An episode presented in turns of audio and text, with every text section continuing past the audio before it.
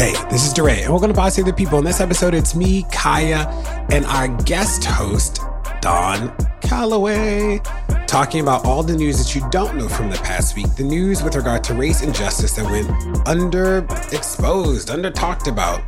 Myles and De'Ara will be back the next episode. They just aren't here with us today, but we love them, and they're always a part of the pod family. Don, excited to have you joining us today. And we talk about the pushback against book bans, the end of affirmative action, and a twist on affirmative action, and infant mortality in the South. Remember that there is no podcast next week, but the full gang will be back in the first week of June. Here we go. Welcome, welcome, welcome, family, to another edition of Pod Save the People. We're so excited to be here this week with a little bit of a new twist on the old pod. I'm Kaya Henderson, and you can find me at Henderson Kaya on Twitter. This is DeRay at D-R-A-Y on Twitter. Don Calloway at DCSTL on Twitter, at D Calloway on the gram. All right, friends. Um, we want to welcome Don Calloway as our guest host today. Super excited to have him. Um, Don, you want to say a few words to the people since this is your first time on the pod? Oh, yo, I'm honored. Thanks to y'all for having me. Um, generally, uh, the bio is just I just be chilling. That's kind of what it is. um, 20 Oh, years Don, in here we go. government and political affairs in some capacity uh, from St. Louis in DC, and I try to have conversations with generally smart people like y'all. So I'm happy to be here. Y'all, Don is sitting outside on his deck or something with all of this beautifully landscaped, lush trees and bushes, making us all feel like we want to be outside. I see you, Don. Look, I figured that if the pandemic was how the world was going to end, I wanted to have some space. So, uh, so this is my outdoor office. Welcome to I it. love it. I love it. I love Is that it. a real outdoors or is that a background? Okay, I just just wanted to see. Uh, okay. So we're super excited to roll with Don this week. Um, unfortunately, De'Ara and Myles both had conflicts, and we were able to call our friend Don and say, "Can you fill in?" And so we've got an exciting episode for you. And let's start with the fact that Jim Brown died this week, um, and there seems to be a diversity of um, approaches to diversity of opinions about how we should remember Jim Brown. Um, there are folks who rev- who revere Jim Brown as a great football player, a civil rights activist, a leader, and all of these other things. And then there are a litany of um, issues in his lifetime, from assault and attempted murder and rape and a few other things. And so, what? How do we remember people when they have a complicated legacy?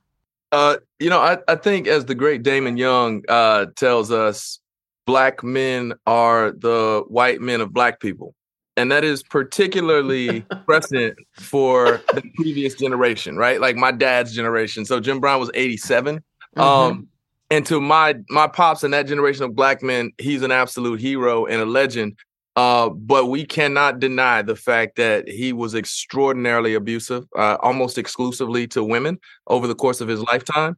Uh, but at the same time, I mean, I'm somebody who sits squarely in that straight black male privilege every day, right? And uh, and I enjoy it. And, and and Jim Brown is one of the guys that we were told to hold up as you know one of our kings.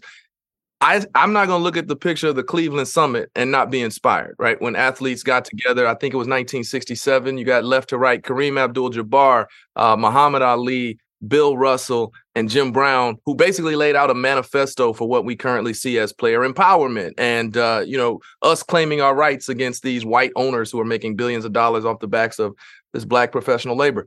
That doesn't excuse any of the things that Jim Brown did. Um, in the latter part of his life, he was a wealthy, uh, he was a wealthy, well-known black man who was extraordinarily abusive to a lot of people who he did not respect, and really, he really only fully respected black and white men of privilege, right? And so, extraordinary contributions on the civil rights, but uh, extraordinary damage um, to individuals and upholding a culture of abuse primarily towards black women. One of the things that was interesting to me about this is every headline, you know, you get the headlines that pop up on your phone from the New York Times or what at Washington Post or whatever. And every single headline said something like Jim Brown, you know, um, famous football player, civil rights activist, and sexual abuser dies at 87.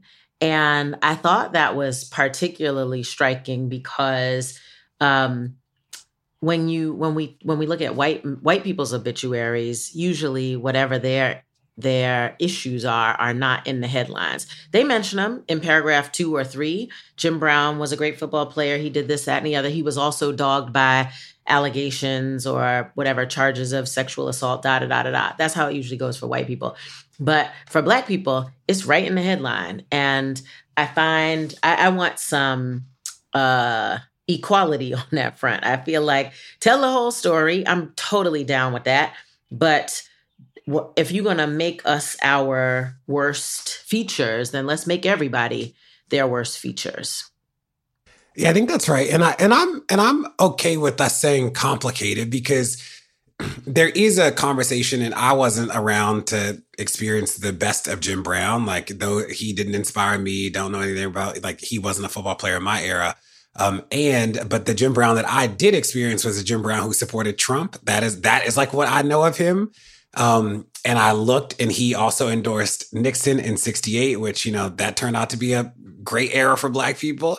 Um, and he also spoke at Huey P. Newton's funeral. So like, I'll give you the complicated. I am, um, I, I am both. Uh, proud of the way people are refusing to ignore the past, the fullness of it, and say, like, hey, like, you know, because I think there was 10 years ago, I think it would have been wild to break. Like, people would have been like, you don't say this when people die. Da, da, da, da, da, da. and now people are still saying that, but it is a healthy conversation to say, like, hey, he pushed a woman off the balcony, raped people. Like, legacy that was actually not some this part of it is not something you emulate and i agree with you kaya that there is a raced way that we talk about forget even people who passed the way that we talk about people today i think about the guy That's who right. killed jordan neely i think about the other white boy who did something like yep. their family photos or the, you're like that is why you totally. you did something that we watched and still the coverage is like right. family photos right um, and doesn't absolve jim brown as as you said too so i'm happy that we're talking totally about the agree. complexity of people's legacies and i don't know what repair looks like but i but it feels like a lot of these people aren't even doing that during their life right? It's not like bad history and then you did something to try and do right by people. You know it's like i don't know. It's like pushing the woman off the balcony sort of but that is a wild thing to just act like that didn't happen. Do you know what i mean? Like that feels sort of wild. So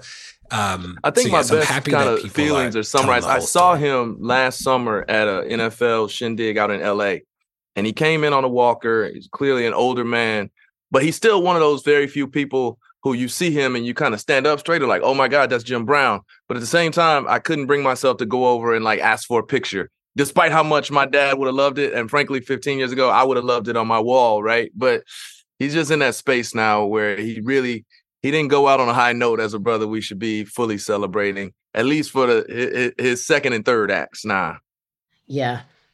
And um, in other news, we have um, a call for action from the NAACP, a travel advisory um, suggesting that we not travel to Florida because of its anti Black um, and anti everything else policies. And so um, I, I, I don't remember in, I mean, maybe I wasn't paying attention, but I don't think I really remember hearing about the NAACP issuing travel bans. Is that is that new? Is that has that been the case before? Not entirely new. They've done it uh, in Missouri, my home state, before. Huh. Uh, and but you know, Florida got it honest. They certainly deserve it. Uh, if anybody was to get it, uh, and to the extent that anybody actually listens to the end of, I mean, no shade to Derrick and company, uh, but you know, to the extent that they can get a word out in mass to Black folks, uh, we should know. I mean, look, this is the modern day Green Book, right? Like, yeah. you should know that Florida ain't necessarily safe for us. And yeah. these highway patrolmen and municipal officials, uh, a lot of them reflect the ideas that we've seen coming from this DeSantis administration. And that's something for us to be concerned about. I think it's a good look. I think the travel, I guess one of the things I wanted to ask the two of you is like, what does it mean for people who live there, right? Like, well, I get the don't travel there. I get it. I'm like, yes, you know what? Stay where you are. It's bad. But I don't know what, like, I, I, I almost want the NAACP, if they're going to do this, to say, if you're there, then blah, right? If you're stuck in the middle of it, here, join this if you want to, to like, because I don't know what it means to tell people not to come visit me. Do you know what I mean? Like, I, I mean, I get it. And I feel like we got to do something for the stuck people. Does that make sense? That makes a ton of sense. Um, I mean, there are lots, I don't know what the exact population is, but there are, you know, probably hundreds of thousands of Black people who live in Florida, maybe millions. And that is a conundrum. What are they supposed to do when they are living in the States? I, I actually know people who are moving from Florida, um, people of color, people of, of uh, all kinds of diversities because they don't want to be there anymore. But if you don't have the means or if you don't want to, um, you know, I think we do need to speak to those brothers and sisters about what they could do. I thought, I thought even the phrasing of the ban, right? Beware your life is not valued. Florida is openly hostile towards African Americans is a really provocative statement. Um, and you know, I think Don, you're right in in sort of saying the NAACP may no longer have the relevance that it had at one particular point. But just, I mean, it is a call to action, which basically says, you know, we need to put our money where our mouth is. We need to stand by um, the things, the values that we believe in. Yeah, yeah, and I mean, you know, if nothing else, perhaps it has some impact in terms of where we hold our epic negro events right? So the nba the national medical association the whatever else uh, that's one of the more powerful ways that we can use our collective dollar these days. Um, i don't think that just from a political angle, I don't think that Ron DeSantis cares one bit. He will take this advisory and wave it in front of his people as he eh, announces his campaign later this week, right? And say, yo, look how dope I am. Does he care about people not having events there? I, and I would have said yes, but he's fighting Disney, and Disney is like, we're not doing but, nothing. But don't you think, but don't like, the, okay, so this is the thing, right? Like, if I I think this Disney thing is indicative of the fact that this man has really lost his mind, right? Because there is no way that you are going to antagonize the largest employer in his in the state. But that is the like that is the the the crack that he's smoking. He literally thinks that he can take on Disney. And I have got my popcorn ready. I am watching Disney hit a one-two punch. No campus no jobs, no whatever. We like Disney, there is no way to win against Disney. And this dude really thinks he does. And I think it's a pylon, right? So there's Disney. The NAACP says, we not coming. LULAC, the League of United Latin American Citizens, days before the NAACP, they were like, yo, we not coming. Let enough, I mean, this is all critical mass. You can't go after black people and Latino people and immigrants and you know, LGBTQ people and whoever else, and not expect that at some point these folks are going to come together and clap back. And so to me, this is the beginning of the collective clap, clap back. And I got popcorn and a glass of wine to watch this thing go down. Uh, remember, it's not about beating Disney, it's about winning a Republican primary. That's all it's about, you know. And and if he is able to raise enough rancor to do that, then he's all right, you know. But Republicans are pro business. They don't want you in their business stuff. That's the one thing that they don't want. Not Republican primary voters, right? So huh. the the crazy element that uh carries the preponderance of the primary, uh, you know, they love him. I don't know. We're gonna see. Um, the people tell me he hasn't been doing so well on his book tour and whatnot. And this is, I am, I had like, I am literally excited about this whole primary season. I think it's going to be fascinating. I think Trump is going to tank tank him. I think that Trump is going to light that man on fire. Th- that's why you got to have your popcorn. Um, and that is as that is if we have a country if uh, if we survive this impending debt crisis that is about to go down. What do you say about that? You know, it, happens every couple of years um, and there will be an 11th hour solution And I think that the only way we get there is because to some degree we have divided government between the presidency, the House, and the Senate. Um, and it will be averted, but you know, it makes for good ink for the next, you know, for the last three weeks and the coming week. Um, and you know, it, it will be averted. The question is, do we save uh, social programming? I won't call them entitlements, but do we save some form of that?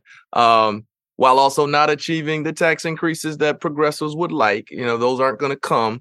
But uh, do we save some levels of programmatic funding for stuff that's really means something for for for people who are behind uh, the eight ball in this country? And I think we will, and we'll probably push it out another three years, and then we'll do it all over again. What are they trying to? What are they trying to cut? They're trying to cut Social Security. Is that what the Republicans are? What? What's on? What? Uh, is it food stamps and Social Security? I don't remember the what. Well, it, it's it is a broad universe of social welfare programming. Be it you know funding for Head Start, funding for uh, the, the broad universe of quote unquote entitlements, right? Social Security, the social safety net, and everything basically in that bucket of federal funding is uh, is in jeopardy when it comes to these budget hawks. And uh, what's never in jeopardy is a increased corporate uh, corporate tax or increased individual tax death taxes, estate taxes um, that would target, you know, the wealthy, not even just the 1%, but the wealthiest, you know, 10, 20% of Americans. That's never on the table. Um, but they immediately look to the broader universe of social uh, welfare programming and whatever you can think that does good in that space, yeah, is is uh, is on the deck to be cut. They're also trying to preserve the the Trump era tax cuts, right? So not only not you know accelerating taxes for the wealthy but preserving the tax cuts that mr trump put in place which you know is a non-starter for a lot of the democrats but do you think you know these cuts will push people into poverty people die do, is that the do they just not care or do they you know like it, the country is hurt when 500,000 people all of a sudden are pushed into crisis you know like even if you just cared about money, they can't spend money when they don't, when you push, like, I, what's the what behind it? Like, am I missing something? Or is it really just to like, I'm so rich, I just don't even think about other people? I think it's chicken, isn't it? Chicken, like we're gonna go right to the precipice, right? And the Democrats are always gonna say uncle because we gotta save the people. And so, as long as I know that you're gonna save the people, then I get to be you know, the jackass and keep on pushing for all of the things that I want. Um, you know, we're we're not going to not pay our military. We're not going to not pay retirees. We're not going to I mean, that's just not going to happen whether it is through an executive order or through a, a deal that gets negotiated. But the Republicans bullying has been very successful for a successful negotiating technique for them. And so why wouldn't they just keep on pushing?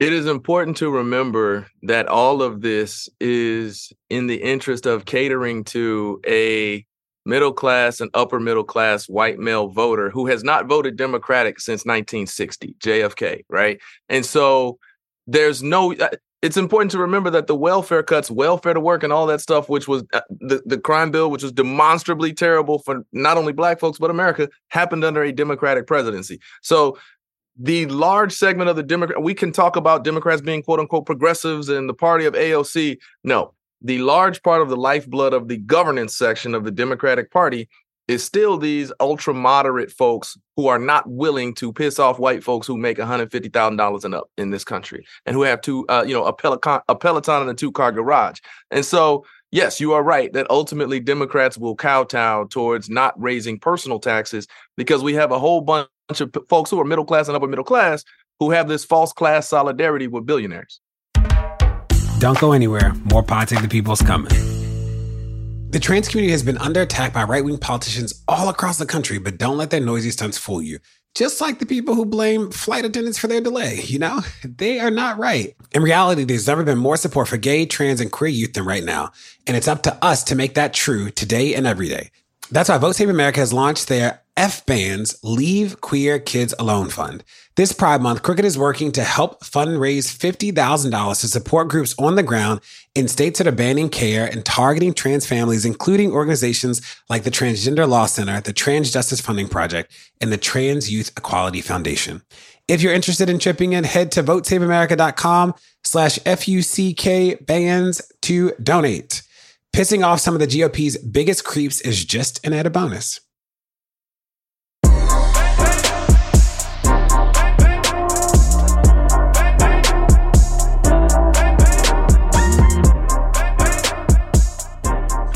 Taking us right back to Florida, right back to the culture wars, because I got a front row seat for all it is going down. Um, but last week, Penguin Random House, which is the largest book publisher in the world, um, along with PEN America, which is a free speech advocacy group, and several authors and parents filed a federal lawsuit against the Escambia County School District in Florida.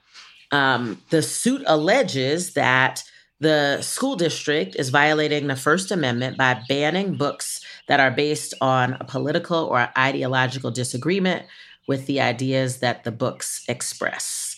This is it. Um, this is this is now now we rocking and rolling. You're not just gonna be out here banning books and people don't have a response. And so the response is a legal one, which is very exciting. They allege that this is also a violation of the 14th Amendment, citing the Equal Protection Clause. I love this. I think this is such a smart um, legal maneuver.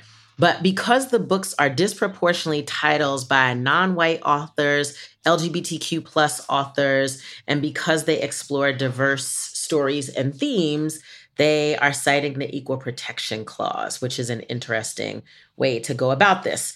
Um, they are filing this lawsuit because, um, and this is such like this is so interesting. You know, people tell you that one person can't make a difference. I'm gonna tell you how one person is making a difference.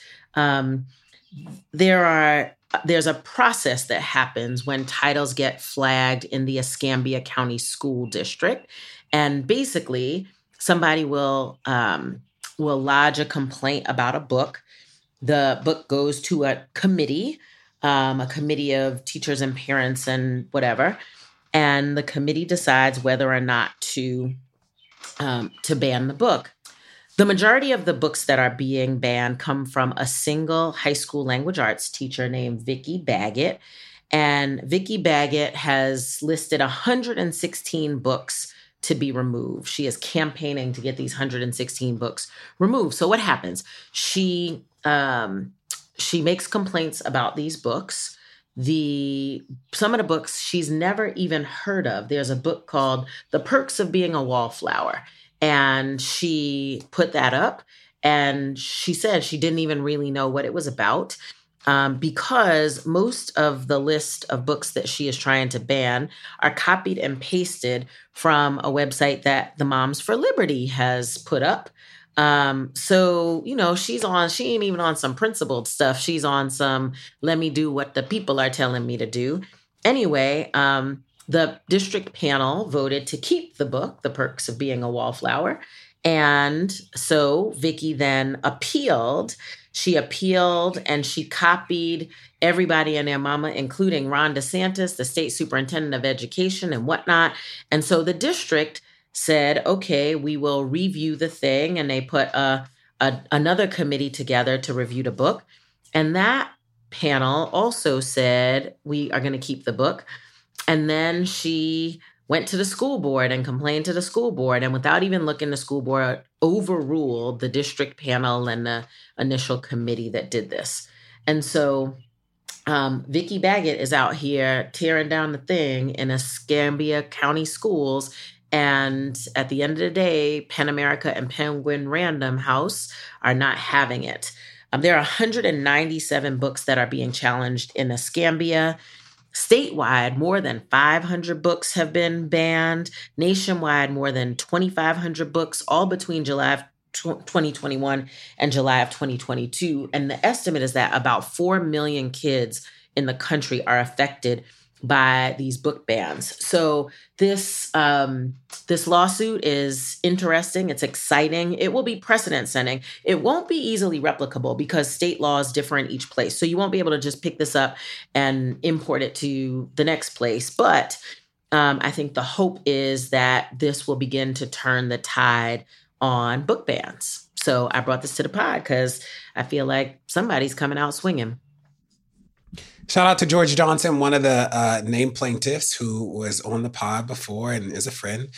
Um, you know, Kai, this makes me think of that old saying that you you can't win if you don't fight.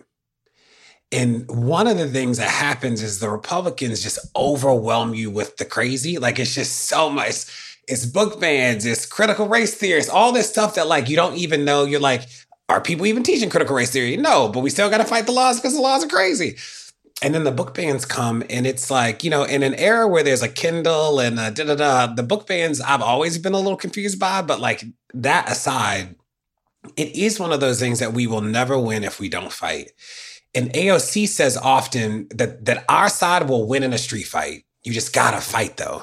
And I think so often we like see the process go and we're like, oh, you know, maybe somebody will step up and da da da. But I talk to legislators all the time and they are waiting for the backing from somebody so they can go a little wild. Because what we've seen is that when the people stand up, it works. When they kick the two Justins out, they flip that place upside down. You know what upside I mean? Upside down. They didn't know what to do with those two boys. All of a sudden, they went from people we never heard of to being the only conversation in the country. And this, I'm like proud that Penguin is stepping up. But I think a lot, I think about a lot of companies who are implicated in what the Republicans are doing. Like their their customer base will disappear, their communities will be hurt, and they don't stand up until the 11th hour. And it's like we actually need more people to fight. Obviously, I'm an activist, but we need more people who don't identify as activists to raise holy hell about this stuff because it's like when we fight, we win, and we cannot win without a fight. Yeah, yeah, uh, one thousand percent agree with everything you said, DeRay. Um, when I was when I was your age, DeRay, I used to practice law, and now I just act like it. So, uh, if I could be just a tad bit skeptical here, um, Penguin and Random House, shout out to them. But ultimately, they mad that they can't sell these large quantities of books to not only Escambia County, but wherever else they might see opportunities to sell a lot of books. Right? They eh, Kaya, I'm, I'm not going way too far into your territory on the economics of how a school district works, but I imagine they don't give these books to school districts for free, right? And so, uh, what Ron DeSantis has done is effectively blocked off a stream of revenue in an entire state for major publishing houses, right? And so, to me, that seems like the impetus for the nature of the lawsuit. My skepticism comes from the place that I would like to see this lawsuit come not only from Random House and Penguin, but from MALDEF, uh, Mexican American Legal Defense Fund, or uh, NAACP, LDF, folks that have a vested interest in uh, activist lawyering, right? The places that our legal process has always looked to to move human rights forward, right? And so uh, I would like to see it come from them. I think it would be a wonderful opportunity for a public private partnership with those organizations. That's true ESG. Um, but maybe this is one of those interests, interests in which uh, a Random House's corporate, publicly traded profit margin actually merges with the interests of the people. And oh, by the way, I think that's probably, and by probably, I mean it's definitely the case more so than not when doing the right thing is also good for business, right? Um, and so, mm-hmm. you know, obviously, Escambia County and Vicki B, they make an extraordinarily good foil here for Random House, but they are doing this to protect their bottom mm-hmm. line because you're right. While this won't set precedent state to state, this is a powerful uh, opportunity for Random House and the publishers to do what they're going to do, win this, and at least it sends a signal and controls the narrative nationwide that this doesn't happen without economic and business repercussions. Let me just say that you you you were the most dad when you said penguin and random house. It was like the most it's definitely called Penguin Random House. oh, and you're like, man. It was, but they they merged. They merged. it's ah, okay. He said when Penguin and Random House. I said, come on. I'm at the we at Grandma's house now. Listen to Uncle Don tell us what's up. I am a black man of a certain age, man. Listen, you know, I am what I am. I'm I'm okay with business interests converging with the interests of the people because not only are publishers the people who make money off of these books, people of color are disproportionately the authors of these books lgbtq plus people they are making money too and i'm all about my people getting a bag so these are, you know, there are sometimes the confluence happens in the right way. And you want, I mean, these are titles like the bluest eye. Come on, you trying to tell me that we not going and and and what's interesting is it's Escambia. They got 197 books in question. That's not to make or break Penguin Random House, right? But um, it is it it it basically says we will go after this wherever it is. And I do think that in the same way that Ron DeSantis is creating policy that has a chilling effect, it, it, it will only affect certain people, but it will stop everybody else from doing it. This has the same impact.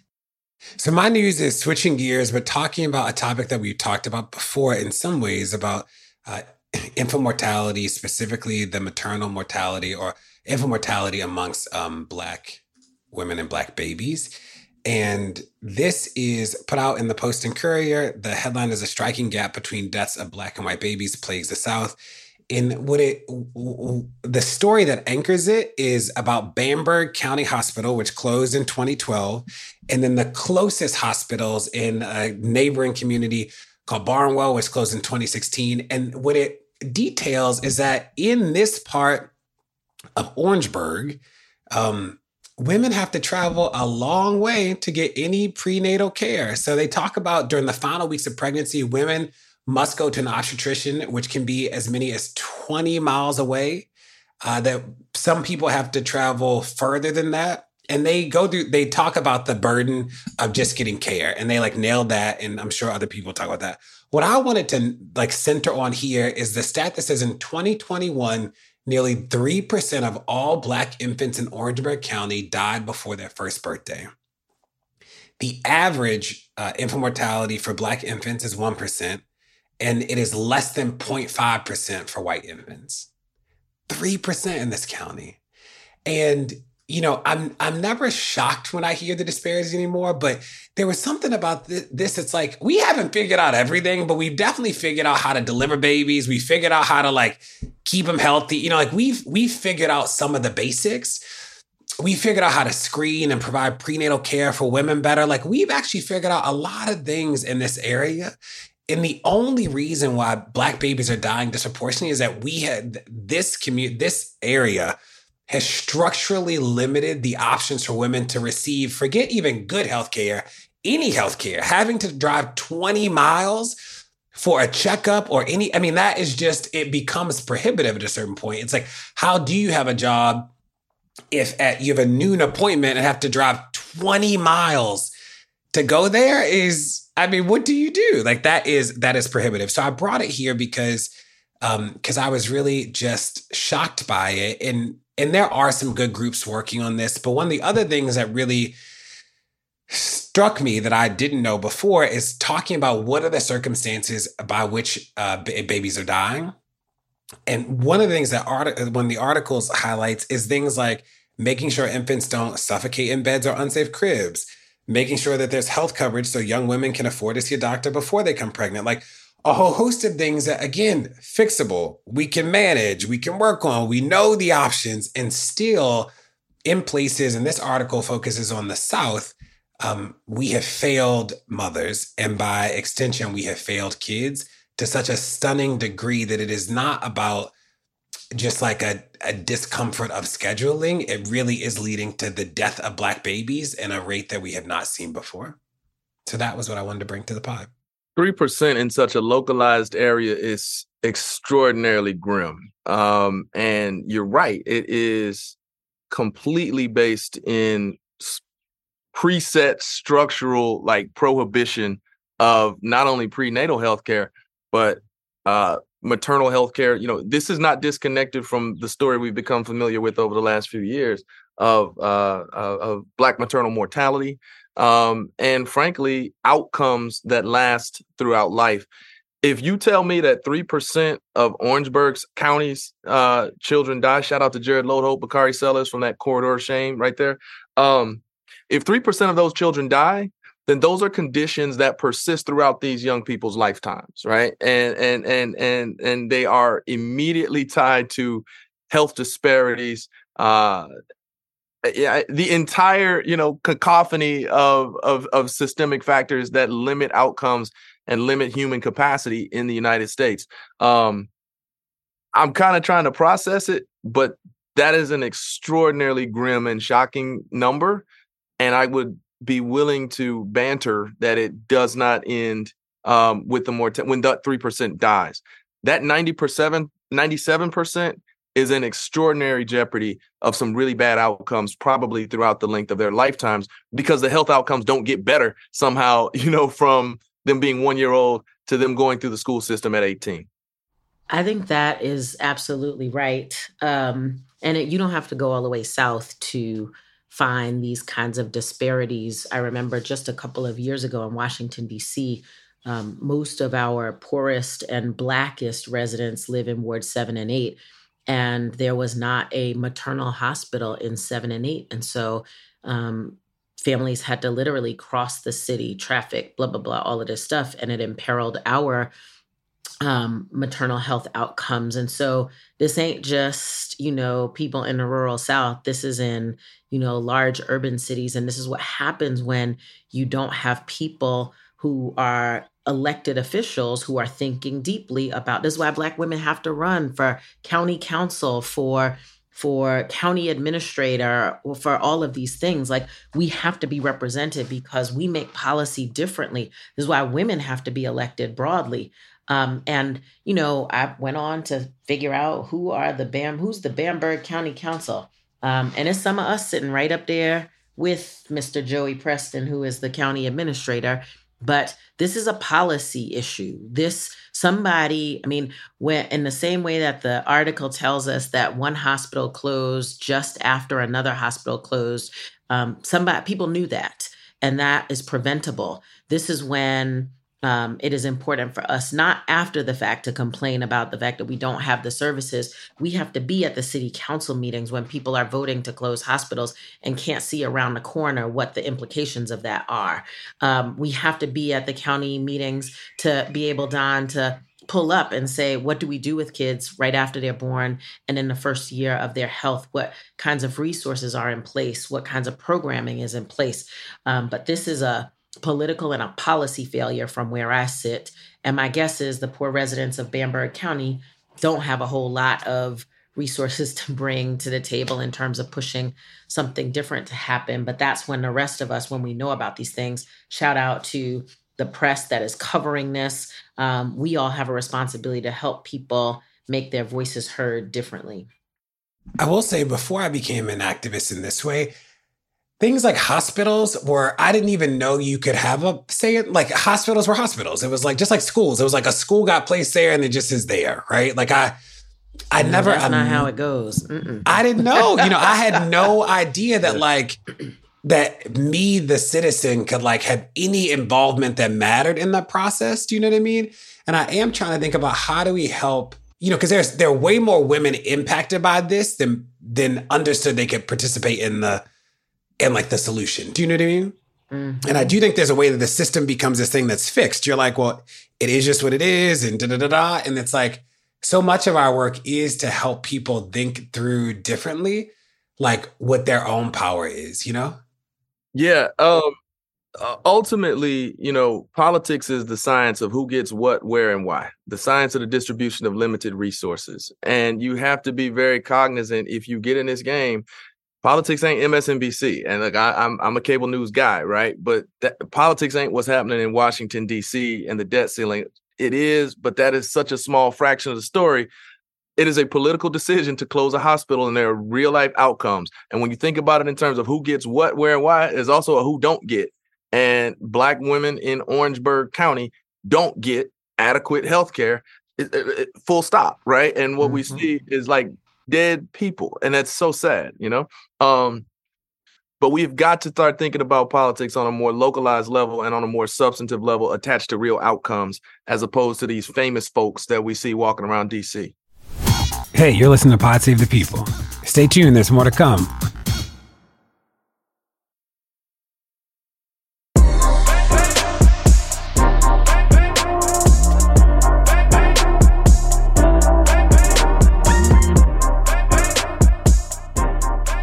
So my story is uh, less of a current article, but more of a, a current event that's happening and is going to come to the to the forefront here in the next couple of weeks, if, if months, if not weeks.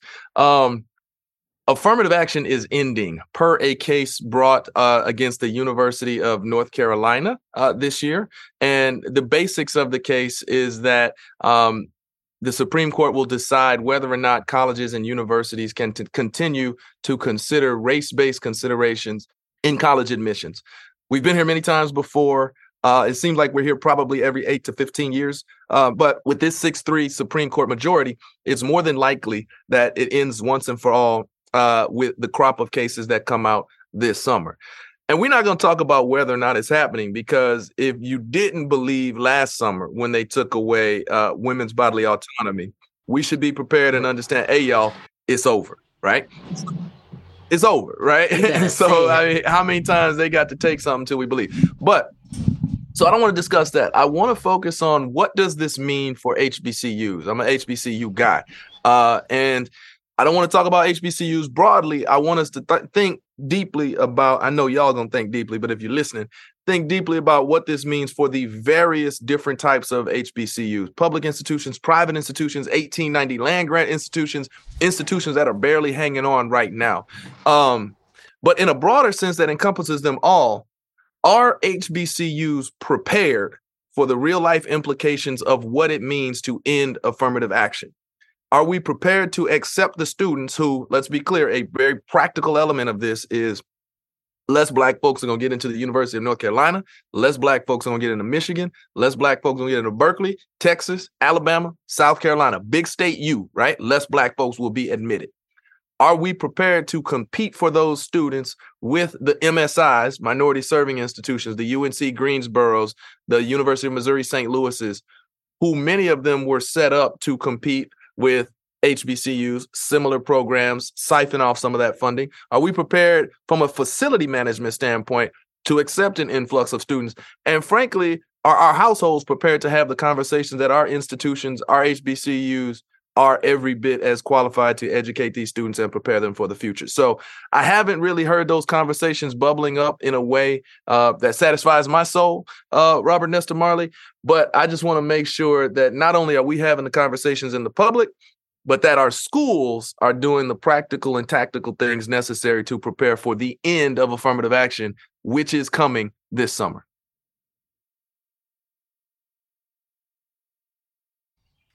I mean, the HBCU question is really interesting, Don, um, because I I have had a little bit of a window into a few HBCUs even over the last eh, over the last two or three years since George Floyd. There's been an explosion in admissions um, in applications to HBCUs, and these HBCUs literally just cannot handle the influx of folks who are coming. Now, when these people don't have spots in other places, um, it's going to be catastrophic. I mean, many of our HBCUs, even the most well resourced ones, don't have the physical plant, don't have the capacity to be able to take on massive new numbers of students. Um, and so, and I don't think that they should be expected to just pick up, you know, folks who can't get in anywhere else. Um, I mean, I I wonder what what the third way answer is in this, and there has to be. I mean, our our colleges and universities broadly don't have the capacity. Even state schools, which previously were well resourced by both state and federal government, um, have seen precipitous drops in funding. And that's why state schools don't even do what they used to do for low income and colorful people, right? So we've already seen that happen. Um, and I, I, where are these people gonna go when, when there's no where where are the people gonna go? Kaya, are you still you're still are you still on the board at Georgetown? I am on the board at Georgetown. So you have a front row to the college administration issue. I sure do. And and I mean Georgetown, and this is why I believe Blue and Gray filed an amicus brief against the people trying to dismantle um, affirmative action because diversity has served us incredibly well um, despite all of the you know we complicated just like everybody else. We sold our we sold slaves we did the thing like we got it's complicated. But um, georgetown has a pretty strong track record on on admissions diversity and creating space that is welcoming and belonging and whatnot.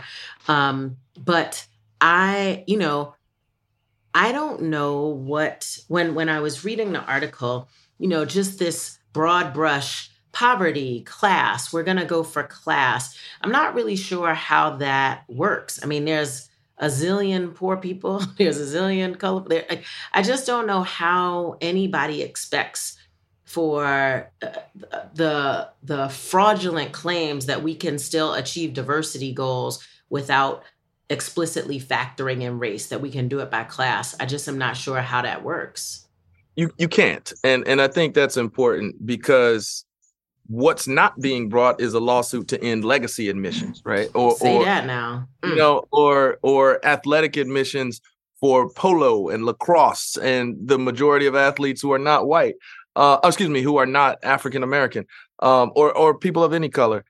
And so I think that what you're looking at is a situation in which the diversity numbers will be demonstrably less across the top tier of universities across the country because ultimately what we're talking about is the harvards the yales the the uncs of the world which is a seat of privilege. We're, this these elite institutions are not the way that most americans the 25% of which have college degrees it's not the way that most americans experience higher education. Most of us experience it from directional state u or some type of post-secondary trade school or something like that. And so there is some privilege. However, when you end up looking at governing circles of society, public or private sector, they disproportionately source from the country's best universities. And so there is no way, be it zip code based, be it poverty based, because by the way, black folks ain't all the folks in poverty. we are not even the majority of people in of policy in, in poverty in this country. There is no way to maintain diverse diversity in terms of people of color without explicitly uh, talking race. So affirmative action is ending. It is ending with the specific goal of limiting people of color at these elite institutions. And all of us are going to have to figure out how we reckon with that because there's real implications. The only thing I'd add so it, I had not thought about the HBCU part of this conversation until you brought it. So thank you for bringing it. i we had even talked about the broader sort of problem. So two things. One, Kaya, I do think that somebody's going to come up and make a lot of money off of a replacement formula. You know, yeah, it'll be a little bit right. of a yep. little bit of geography, a little uh-huh. bit of you know what zip code you were in, and some you know we'll we'll plug in some crime stats and some and we'll back into hard life. Like I think that's what we'll get out of this. And I'm interested in, you know, again before I became an activist, affirmative action to me was always discussed as like give all the black people 20 more points. Like that was the way that mm-hmm. I'd always heard it. Do you know what I mean? Mm-hmm. And that framing of it just like engenders people to like unfair. Like that was just the that was just the framing, you know, even as I supported it, but but it was easy to see why people would be like, why you get 20 more points? You wasn't a like even black forget white people, black people would say stuff like that, right? And I I think that on the and on our end, we need to do, whether it's the phrase affirmative action or something else, we need to do more work to help people understand that the end of it will mean race is not even considered in any capacity, right? Yeah. That, like, if you were putting together a school, you would make sure it was representative of the community. If you were building a company, you would be mindful of, like, to take the bite out of the idea I think is actually our work. Like I, somebody needs to do that work. And I think that that is what is largely lost because I don't, I think when people hear the end of affirmative action, I think they hear the end of quotas. That is what I know people, they, yeah. they feel like they don't hear the end of any race being considered. You're like, well, that is consideration. Yeah. You're like, that is nuts. And I don't know, whatever, mm-hmm. whoever, you know, evil magician on the left, I mean, right, did affirmative action equals quotas screwed us in a way that we are still trying to dig ourselves out of. Does that make sense? That's fair. Yeah. Yeah, it, it, absolutely makes sense. And I keep thinking about what you said at the beginning of the show, which is they don't get tired, right? Uh, we have had these same fights every 10 years, and, and it's systematic. And what happens is a new generation of our best soldiers, activists, intellectuals, have to get caught up in these same battles over and over and over again. And those evil geniuses on the right are well resourced. Uh, they have the opportunity to think about this stuff and get paid to to to to to activate on it. Um, and it can be overwhelming and frustrating. So maybe that's not a hopeful way for me to end my my news no, story. But, but we also talked about the fact that the only way you the, the only way you lose is to not fight. So this is right. just another place that we are going to have to apply pressure, that we're also going to have to think about ways to find new solutions, right? As DeRay said, somebody is going to create uh, the algorithm that does what it does, right? Yeah. Uh, and so let's figure out what other creative opportunities there are to make sure that as many of, I mean, the the the most the craziest part of this is that we all know that there is so much talent in low income communities and with people of color. And no, I mean, every other place in the world who is trying to compete from a talent perspective is mining, you know, their lowest income places and mining their minority populations to pull those people in and help make their countries competitive. And we the only dumb nuts who are like, sayonara suckers, go sit down somewhere. We don't want to be competitive. We'll just take the wealthy ones and keep working with that. Aye, aye, aye. Pray for us. I will say the only other thing, you know, there was um a non uh, fellow ED in nonprofit land sent me a message the other day. It was like, DeRay, uh, being a nonprofit leader is like a scam sometimes. I was like, what feels like the scammiest part? And they were like the fundraising, right? And you know, Kaya, you know, you lead a hybrid company but you were in the government. It's not hybrid. I'm I'm I'm a corporate shell right uh, but you know, had a long stint in public service, and I do think about. I was saying this to a friend the other night. Is that um, the right wing puts up a hundred million dollars? Like they put up a big pot of money and they go to town on an issue. On the left, our best and brightest are fighting for five thousand dollars mm-hmm. $10,000, $12,000. So you spend so much time just time trying to keep the thing moving that you aren't even putting your best energy to solving the problem because you are like, well, I need 10,000 from these people. And you do that every year. You know what I mean? Yes. And the concentration of wealth on the left hand, the left side, just like, I'm not convinced it's spent well. I think about all the money we pour in these political elections and none of the messages work. I'm like, give me a quarter of that and I can come up with a better phrase and a better strategy than y'all spent two hundred million dollars on, yeah, and none of it sounds a lot like my man Anand Giridharadas. I, I, I know I butchered his last. Giridharadas, yeah, the book uh, "Winner Takes All," where he kind of uh-huh. talks about you know the uh the the philanthropic uh you know machine of the left which is kind of to make really rich people look good and get the tax write-offs while not really addressing systemic root issues look if that machine meant something then how are 3% of black babies in Orangeburg County dying, you know, mm-hmm. within a year, right? Mm-hmm. Um, but it makes people feel good. Uh, but that's a much long. I don't. Th- I don't know if we have time, but that's Ooh, a much conversation about, uh, about, what philanthropy really is, particularly mm-hmm. some of our leftist causes. Well, that's it. Thanks so much for tuning in to Pod Save the People this week. Tell your friends to check it out and make sure you rate it wherever you get your podcast, whether it's Apple Podcasts or somewhere else. And we'll see you next week. Pod Save the People is a production of Crooked Media. It's produced by AJ Moultrie and mixed by Evan Sutton. Executive produced by me, and special thanks to our weekly contributors, Kaya Henderson, De'Ara Balenger, and Myles E. Johnson.